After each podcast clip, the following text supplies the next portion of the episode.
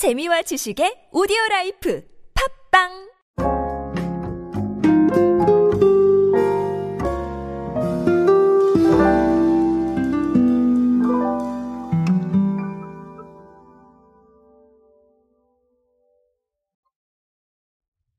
자, 이쯤 되면 제가 언제나 짚어드렸던 이슈 한 가지가 있습니다.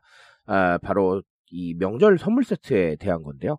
아, 설날과 추석, 네, 이렇게 1년에 두 번이죠. 1년에 두 번인데, 사실 이번에는 조금 늦었습니다. 솔직히 조금 늦었는데요.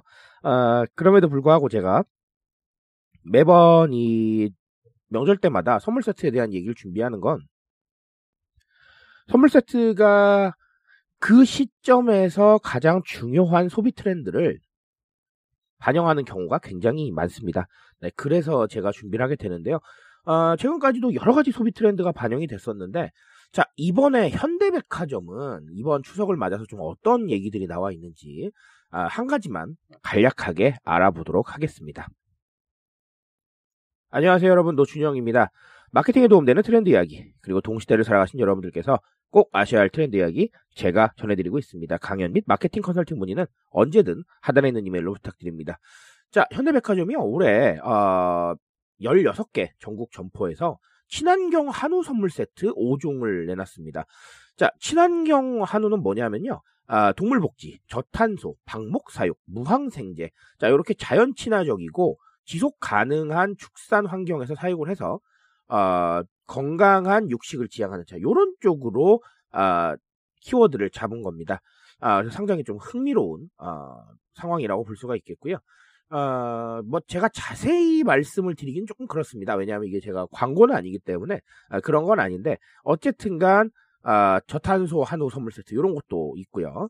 방금 말씀드린 대로 친환경적인 사육 이런 것도 아, 나와 있습니다. 특히나 저탄소 한우는 뭐냐면요. 품종을 개량해서 온실가스를 적게 발생시키는 암소를 선별을 해서 아, 사육 기간도 좀 단축을 시키고 이래서 탄소 배출량을 좀 줄인 제품이다. 자, 이렇게 아, 나와 있습니다. 아, 흥미롭네요. 예, 여러 가지로 좀 흥미로운 부분이 있다라고 보시면 되겠습니다. 아, 사실 MZ 세대를 중심으로 이 가치 소비라는 단어가 굉장히 중요해졌고요. 자, 이 가치 소비라는 단어는 사실 지금 커나가고 있는 알파 세대한테도 상당히 중요한 아, 단어라고 볼 수가 있겠습니다. 결국은 내가 사회적으로 좀 더 가치 있는 사람이 되는 그런 부분이기 때문에 내 돈을 쓰는데 가치가 없는 건 의미가 없겠죠. 그래서 아, 상당히 좀 아, 중요한 부분이다라고 보시면 되겠습니다. 자, 일단은 가장 개괄적으로는 어, 가치 소비라고 하면 우리가 친환경이나 뭐 사회적 가치 이런 것들을 많이 생각을 하죠. 그래서 내가 돈을 쓰면서 정서적 만족감까지 챙기는 이런 부분이라고 생각하시면 되겠습니다. 자, 근데 이게 상당히 지금 와서 트렌드가 된 건 이 가치라는 건 상당히 주관적이잖아요. 그렇기 때문에 이 주관적이라는 건 즉 나를 중심으로 생각을 한다는 것인데 자 그러다 보니까 결론적으로는 아, 스스로에 대한 관심과 연결이 되게 되는 거죠. 자 그래서 이 가치라는 거는 사실 주입식으로 하기도 어렵고요.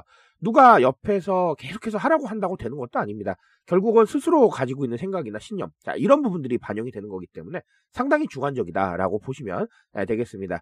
지금 같은 경우도 상당히 주관적일 수는 있죠. 저는 친환경은 매우 중요한 가치라고 생각을 하지만 또 때에 따라서는 그렇게 생각 안 하실 수도 있기는 해요. 자, 아, 물론 친환경은 정말 범 대중적으로 중요한 가치지만 그렇지 않을 수도 있는 거잖아요. 사실, 네, 그렇죠. 그렇기 때문에 아, 주관적이다라고 보시면 되겠습니다.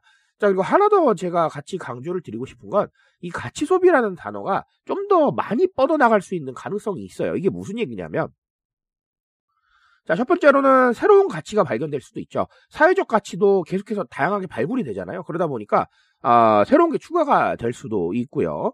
자, 그리고 꼭 친환경이다, 뭐 사회적이다 이런 것뿐만 아니라 주관적인 어떤 이런 선호도라던가 어, 주관적인 생각들 다 가치 소비 안에 들어갈 수가 있습니다. 예를 들면 A하고 B 브랜드가 있는데 A를 더 선호하세요. 예, 가치 소비입니다. 왜냐하면 나의 마음이 좀 더 가는 거잖아요. 그래서 가치 소비고요.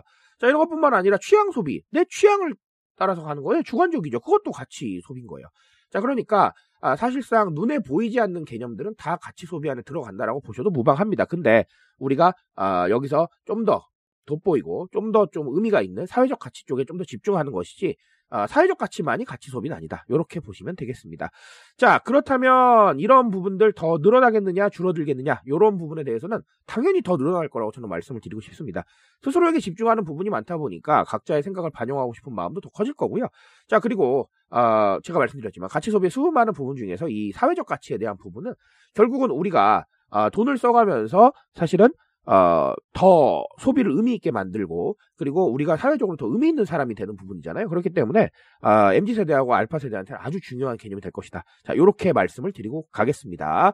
자, 아, 오늘은 여기까지 정리 드리고요. 아, 가치 소비에 대한 건 제가 누누이 너무나 많이 말씀을 드려왔고 제 책에서도 굉장히 강조를 드려왔기 때문에 아, 혹시 가능하시다면 제 책 한 번 더 참고해 주시면 감사할 것 같고요.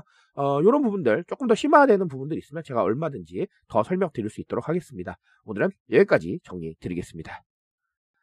트렌드에 대한 이야기는 제가 책임지고 있습니다. 그 책임감에서 열심히 뛰고 있으니까요. 공감해 주신다면 언제나 뜨거운 지식으로 보답드리겠습니다. 오늘도 인싸 되세요, 여러분.